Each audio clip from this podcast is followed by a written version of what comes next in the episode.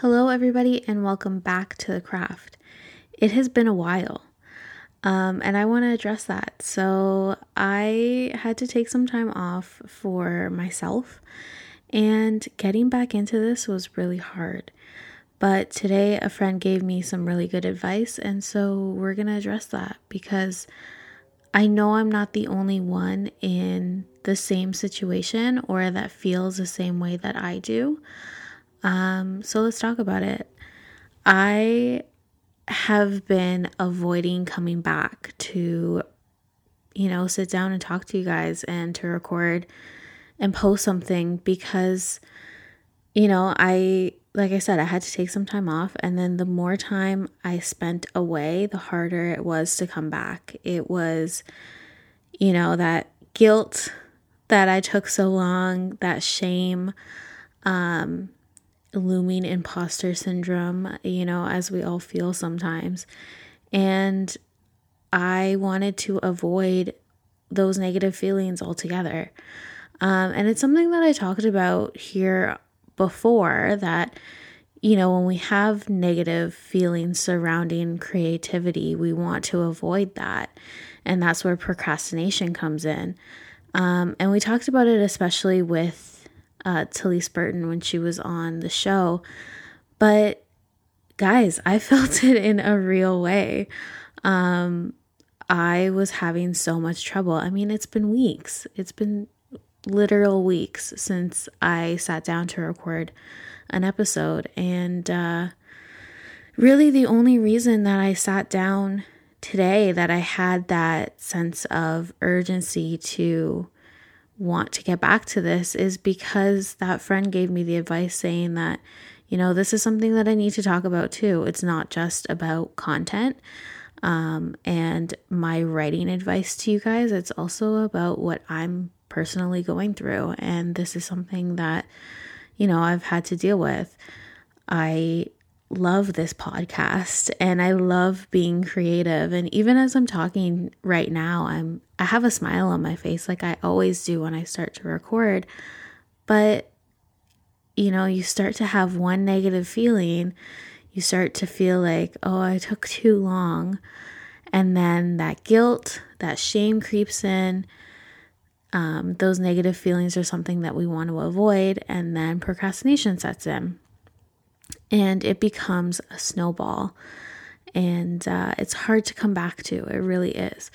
But that's what's so important about having a creativity companion or a creative community, like people that you can trust and that you want to talk to and be like, this is how I'm feeling. Um, that can validate that and then help you work past it. So, I mean, all I really needed was that one person to say, you know, talk about this. Like it's everybody faces it. It's fine. Um and get back into it kind of thing and it it brought me back in. So uh yeah, I mean, I always put this out there that I can talk to you guys on my Instagram DMs or anywhere on social media really, but if you need that, you know, a little bit of encouragement from me, feel free to find me and ask for that and we can talk about it because sometimes it's really important to have. I don't think I've ever plugged my personal Twitter, um, but I will now. It's at Alex Lynn Mico. So that's A L E X L Y N N M I C O. Um, you know, I tweet about writing, I tweet about my experiences. I literally tweeted about this procrastination that's set in. And um, I'd love for you guys to find me there. Tweet at me if you want to have a conversation that way. But you guys can also find me obviously at thecraft.podcast on Instagram and thecraft.podcast on TikTok. Wow, it feels so much better to just start, you know, now that I've sat in front of the mic and just started talking, it's like all of that negative feeling is dissipated and I'm just happy to be back. And that just goes to show that all you have to do is push yourself to start. Um, yeah, and it's never too late. No matter what amount of time I needed, maybe I did need the entire thing. Maybe I needed that whole few weeks to figure out that you know, my podcast is also a creativity project and it's also something that I'm going to have uh, creative struggles with and creative blocks with that I need to work through. So, no matter what your creative project is, all of these things still apply. It doesn't just have to be writing. Um, and you know, it's it's a huge realization for me, and maybe it is for you guys too. On that note, how are you guys feeling? How has this year been um, so far? How has 2021 been so far? For me, you know, three months into the year, Not reading as much as I was last year. I'm not writing as much as I was last year, or maybe about the same um, at this point last year um, because I was still working up until this point last year. Um, but, you know, how are things going for you guys? Like, do you find that the pandemic is really hitting you? And oh my God, I just said pandemic, but I don't know if you guys have seen any of these trends on TikTok or Twitter where people are calling the pandemic different things that start with a P. My go tos are um, panini, panettone, which is an Italian word for like Christmas cake, and um, what's the other one? Pandemonium. Pandemonium is the other one. I just think that that's so hilarious. It kind of takes off the like scariness of being in a pandemic, but also the word pandemic is kind of losing all meaning at that point. um, but yeah, how are you guys? How you guys doing? Let me know. I'm I'm hanging in. I'm starting to really feel the weight of this whole year. It's been a lot of change and a lot of staying the same and staying stagnant um, all at the same time. And it's hard to grapple with. Um, but, you know, the best we can do is our best. And as like cliche as it is, we just gotta keep moving forward, even if moving forward is, you know, staying at home and doing the next right thing for you. Anyway, so glad we got that all off our chest. glad I got that off of my chest. Um, today's episode was supposed to be on poetry, and I think I want to stretch that into a few episodes because really I just want to talk to you guys a little bit more chill today. So, like, I want to discuss poetry, obviously. I love poetry. And I've been writing so much more poetry in this last year than I have before.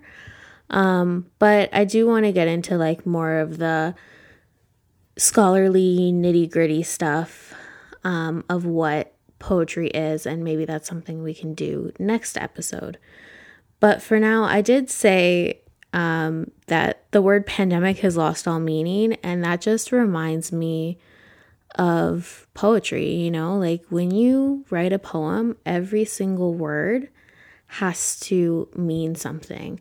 If not one thing, it's got to have a double meaning because you're in such a short amount of characters and you're in such a short amount of space. It's almost like Twitter. Everything has to be um, nuanced in a sense to get your meaning across. And sure, you can continue to go on for a longer stretch of time. Um, but with today's attention span and with the trends of today's poetry, it's better to keep it pretty short and sweet. Um, mostly because people do not have attention spans anymore thanks to social media.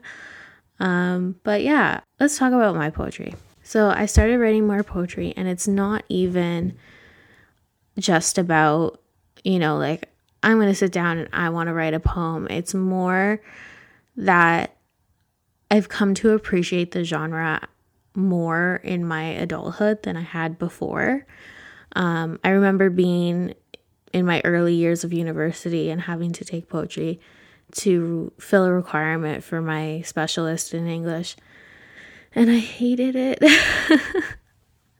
I mean, don't get me wrong, I did love certain poems, they did speak to me. And um, Wordsworth was one of my favorite poets, but it was just so tedious to have to sit there and analyze every single thing. Um, the rhyming always, I mean, the language back then, it might have been a little bit easier to rhyme than it is nowadays. Um, but then the class always had like a stupid assignment where they were like, okay, now you try to write a poem.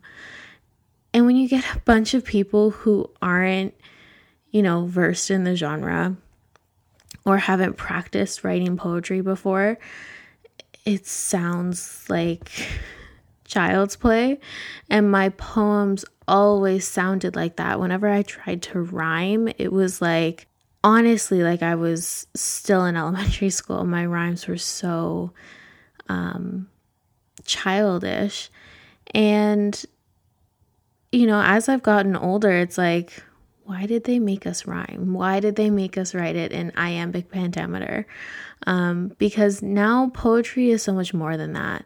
It's not um, necessarily confined to its own structure, but it could be.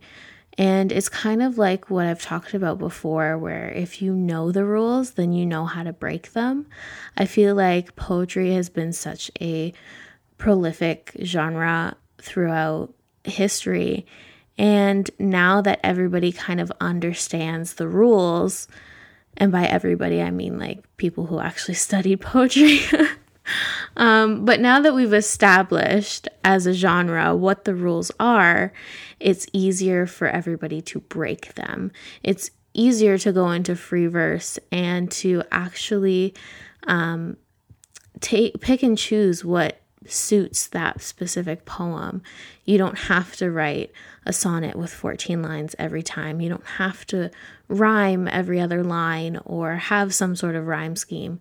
You don't have to write in iambic pentameter like they had to back then or was customary to do back then. And you could, you could do any of those things if it fit, but if it doesn't, you break form and it just brings it to another level. Um, it adds its own meaning to it, and uh, I just love that about today's poetry. I strive as a writer to have beautiful lines that will impact my reader and will stay with them. And I feel like today's poetry kind of does that. Um, and in novels, you know, you still have those one lines that just speak to you. But a novelist can also do that with within a poem. And a poet can also do that um, within a longer form. And I appreciate that we're all striving to showcase something that impacts us as the writer and then will convey that emotion to the reader. And I feel like that's something I talk about all the time is how to convey emotion to the reader as readers, I mean, that is what we're looking for, right? So, as writers, it's a very important thing to do. I find, especially if I can't get something out of my head, um, turning it into a poem works for me. Uh, the other day, I was, and by the other day, it could have been like a month ago. Who the hell knows what time is anymore? Um, but we'll say the other day. The other day, I was rudely, so rudely um, interrupted by a embarrassing thought from my past, a very embarrassing memory. And I could not get over it. I was like, why am I thinking about this? Why do I still feel embarrassed by something that happened like over 10 years ago? And the only thing that I could think to do to heal that embarrassment was to write a poem and so I did. I don't even think I tried to sit there and like heal that thought with a poem, um, but it came to me and it worked. And I love that that happened because what are words, what is writing, if not trying to express how you're feeling in one way or another, or how your character is feeling um, about any situation. So, why not take that embarrassment that I felt and turn it into something that, you know, could be seen as beautiful? And I've never shared any of my work or really talked about in detail um, any of my own work personally. I usually keep this stuff pretty general. Um, if I have a personal experience, I also keep that pretty general, but I feel compelled to share today. Um, and since we're doing a chill episode, why not, right? um, so, the embarrassing moment for those of you who are like super curious um, was from high school. We were asked to pick a plant that best represents us um, and to explain why. And ugh, I don't know about you guys, but I absolutely hate all of that all about me shit. Like, I can never think of anything to describe myself, especially in high school when you're still figuring yourself out. And, you know, for those of you who don't know, in high school, I was closeted um, and very embarrassed about my true identity, who I was. I was confused as all hell. Um, so that made those kinds of assignments even harder. Um, but also, I wanted to be extremely unique. Um, so when my friend at the time beside me wrote down willow tree, which is something that I wanted to say, I was like, crap, now I gotta think of something completely different. And the only thing that I can think of was an orchid. And I love orchids, they're beautiful. And I love the color purple. Most of them are purple that I've seen. Um, and I think that's why I was drawn to them, just because I like them as a plant but I couldn't think of a reason as to why it represented me. And so when it came to my turn, I said that I'm delicate like a flower. Ugh, cringe. I hate that. I hate that so much. And I still, you know, not as much anymore, but I still have a little bit of embarrassment around that. You know, cuz I'm I'm not fragile. I'm not um breakable. And, you know, I don't mince my words. I tell things straight to the people around me. I express my feelings without, you know, wondering if, you know, what I'm saying is going to be taken in one way or another. I just say it how it is how I'm feeling. And, you know, I welcome conversation. If you don't understand what I'm saying, then let's talk about it so that we get on the same page. Um, I'm not scared of those situations. I'm not particularly a fan of conflict, but I do enjoy conversation. I want to understand people, I want people to understand me. Um, and I'm not easily broken. so, I mean, the things that I've gone through in my life can attest to that. But back in high school, I said that for lack of anything better to say. And it haunts me. It haunts me so much because it's not who I am. And anyway, so this embarrassing moment came up. And I was like, why the hell did I say that? but then a beautiful poem came from it. And since I shared the embarrassing experience, I'd like to share my poem with you guys. Um, so, yeah, it's called Unbreakable. You may call me fragile, but do not compare me to glass or a delicate flower. I am not easily broken or trampled on. Instead, call me a book whose pages can be withered, worn without damaging its integrity, a story which once written cannot be erased. For even when torn, the words still exist, the content still persists, and it lives on in the hearts of those it touched. So, you know, I took my negative, embarrassing memory and I turned it into something that made me feel better. You know, I'm not a flower. I'm not easily broken. I'm not delicate.